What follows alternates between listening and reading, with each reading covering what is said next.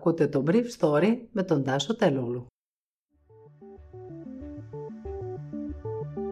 Καλημέρα σας. Σήμερα είναι 3η 9 Μαρτίου 2021 και διάλεξα για σας αυτά τα θέματα που μου έκαναν εντύπωση. Ο υπεύθυνος για τη διερεύνηση περιστατικών αστυνομικής βίας, ομότιμος καθηγητής Νίκος Αλιβιζάτο, σημειώνει στη χθεσινή δήλωσή του ότι μετά από έρευνα σε βάθος σε 20 περιστατικά αστυνομικής βίας, η Επιτροπή έχει προβεί σε ανάγκη συστάσεων, με πρώτη την ανάγκη απόδοσης ευθυνών στα παρακτρεπόμενα αστυνομικά όργανα. Η Επιτροπή, λέει ο Αλιβιζάτο, έχει καταθέσει το πόρισμά της στη Βουλή, αλλά η ηγεσία του Υπουργείου δεν δείχνει τη διάθεση να του συζητήσει. Βρέφος πεθαίνει στο νοσοκομείο των Πέδων. Είναι το νεότερο θύμα της πανδημίας, ενώ η κυβέρνηση ανακοινώνει ότι οι εμβολιασμένοι παρά την καμπάνια των πρώτων μήνων δεν υπερβαίνουν το 60% των ηλικιών που έχουν κληθεί. Μία μέρα μετά το περιστατικό στη Νέα Σμύρνη, όπου ένας τουλάχιστον αστυνομικός υπερεύει τα εσκαμμένα ασκώντας υπέρμετρη βία εναντίον νεαρού με τη συνδρομή τριών ακόμα συναδέλφων του, μέλη της συνδικαλιστικής ηγεσίας των αστυνομικών αποδοκίμασαν τη συμπεριφορά αυτή των αστυνομικών που ξεκίνησε όταν κάποιοι από τους συναδέλφους τους αποφάσισαν να γράψουν δύο γυναίκες επειδή δεν έκαναν άσκηση, αλλά καθόντουσαν σε παγκάκια και άρα δεν ήταν δυνατόν να έχουν βγει με τον κωδικό 6. Πάντως οι αστυνομικοί δεν είναι σαφές τι οδηγίες έχουν πάρει για την εφαρμογή των νέων μέτρων για την προστασία από την πανδημία. Και αυτό διότι όλες οι μαρτυρίες των παρευρισκόμενων συγκλίνουν στο ότι οι αστυνομικοί άρχισαν να γράφουν όσους ήταν παραβάτες όταν αρνήθηκαν να σηκωθούν και να περπατήσουν. Η Νέα Δημοκρατία και το Υπουργείο Προστασίας του Πολίτη ανέφεραν σε ταυτόσιμη επιχειρηματολογία τους ότι ο νεαρός που ξυλοκοπήθηκε ανήκε σε σχηματισμό της άκρας αριστεράς και είχε συλληφθεί σε εκδήλωση διαμαρτυρίας για τον Δημήτρη Κουφοντίνα στο Υπουργείο Υγείας. Αλλά το επιχείρημα αυτό φυσικά δεν μπόρεσε να εκτονώσει την κριτική για την έλλειψη επαγγελματισμού των αστυνομικών οργάνων στη Νέα Σμύρνη.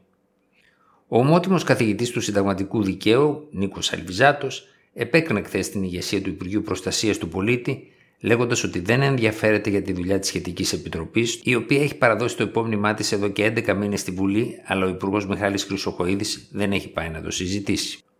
Πάντως, χθες, δικαστήριο της Λαμίας απέρριψε το αίτημα του Δημήτρη Κουφοντίνα για τη μεταγωγή του στις φυλακές Κορυδαλού, με αποτέλεσμα ο καταδικαστής τρομοκράτης να προσφύγει στο Συμβούλιο Επικρατείας. Την ώρα που η απολωστή φορά, όσοι τον θεωρούν σύμβολό τους, συνέχισαν να διαδηλώνουν, να πετούν μπογιές και να κάνουν συγκεντρώσεις διαμαρτυρίε. Το δικαστήριο της Λαμίας έκρινε ότι η πράξη για τη μεταγωγή του είναι ατομική διοικητική πράξη με αποτέλεσμα οι συνήγοροι του Κουφοντίνα να ζητήσουν με προσωρινή διαταγή να μην εφαρμοστεί η απόφαση για τη μεταγωγή του προσφεύγοντας στο Συμβούλιο Επικρατείας. Η εκκρεμότητα αυτή θα τροφοδοτήσει την αντιπαράθεση της αστυνομίας με διάφορες ομάδες που υποστηρίζουν το αίτημα Κουφοντίνα, την ώρα που θα γίνεται προσπάθεια να τηρηθούν τα μέτρα των νέων περιορισμών για την αποφύγη της διασποράς της πανδημίας στην Αθήνα από μια αστυνομία που επικρίνεται για ελλειπείς καρόνες εμπλοκής. Ένα μωρό 37 ημερών πέθανε χθες στο νοσοκομείο Πέδων από κορονοϊό την ώρα που τα νοσοκομεία του Λεκανοπεδίου στέναζαν από το βάρος 400 εισαγωγών το τελευταίο τριήμερο. Ο αριθμός των ασθενών που νοσηλεύονται διασωληνωμένοι έφτασε τους 477, με το 67% να είναι άντρες. Η διάμεση ηλικία τους είναι 68 έτη μια ηλικία που δεν έχει εμβολιαστεί. Το ποσοστό των παιδιών 0 έως 17 ετών που έχει ασθενήσει χωρίς να είναι ανοιχτά τα σχολεία φτάνει το 7,3%. Μόνο τον Αύγουστο του 2020 ήταν ψηλότερο και το μωρό της Αθήνας είναι το δεύτερο θύμα του ιού αυτό το χρόνο μετά τη 16χρονη στη Θήβα. Χθες το Αμερικανικό Κέντρο Λοιμόξεων ανακοίνωσε ότι όσοι έχουν εμβολιαστεί πλήρως θα μπορούν στο εξής να συναντιούνται χωρίς μέτρα προστασίας με άλλους που έχουν εμβολιαστεί επίσης, να τρώνε μαζί τους και να τους συναναστρέφονται την ώρα που ο Γενικός Γραμματέας Δημόσιας Υγείας, Μάριος Θεμιστοκλέος, ανακοίνωσε ότι γενικεύεται τις επόμενες 15 μέρες το πρόγραμμα εμβολιασμού μετά τη χθεσινή απόφαση της Εθνικής Επιτροπής Εμβολιασμών να γενικεύσει τη χρήση του εμβολίου της Αστραζένεκα και για όσους είναι άνω των 65 ετών.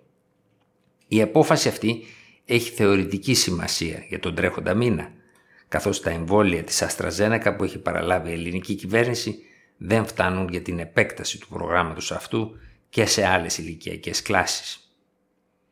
Σύμφωνα με τα στοιχεία του κυρίου Θεμιστοκλέους, έχουν εμβολιαστεί ή έχουν κλείσει ραντεβού στις ηλικίες πάνω από 85 χρονών το 57% του πληθυσμού, από 80 έως 84 χρονών το 58% του πληθυσμού, από 75 έως 79 χρονών το 55% του πληθυσμού και από 60 έως 64 ετών, δηλαδή εκείνοι που εμβολιάζονται με το εμβόλιο της Άστρα το 50% του πληθυσμού. Σε αυτή την κατηγορία, σωστά παρατηρήσατε, είναι οι λιγότεροι. Με την εξαίρεση των ηλικιών 75 έως 79 χρονών, στις υπόλοιπες ομάδες τα ποσοστά δεν είναι ικανοποιητικά αφού 2 στους 5, παρατηρεί ο Γιάννης Γορανίτης του Inside Story, είναι ανεμβολίαστοι άνω των 80 ετών και αυτό είναι ένα μεγάλο νούμερο. Ήταν το Brief Story για σήμερα 9 Μαρτίου 2021.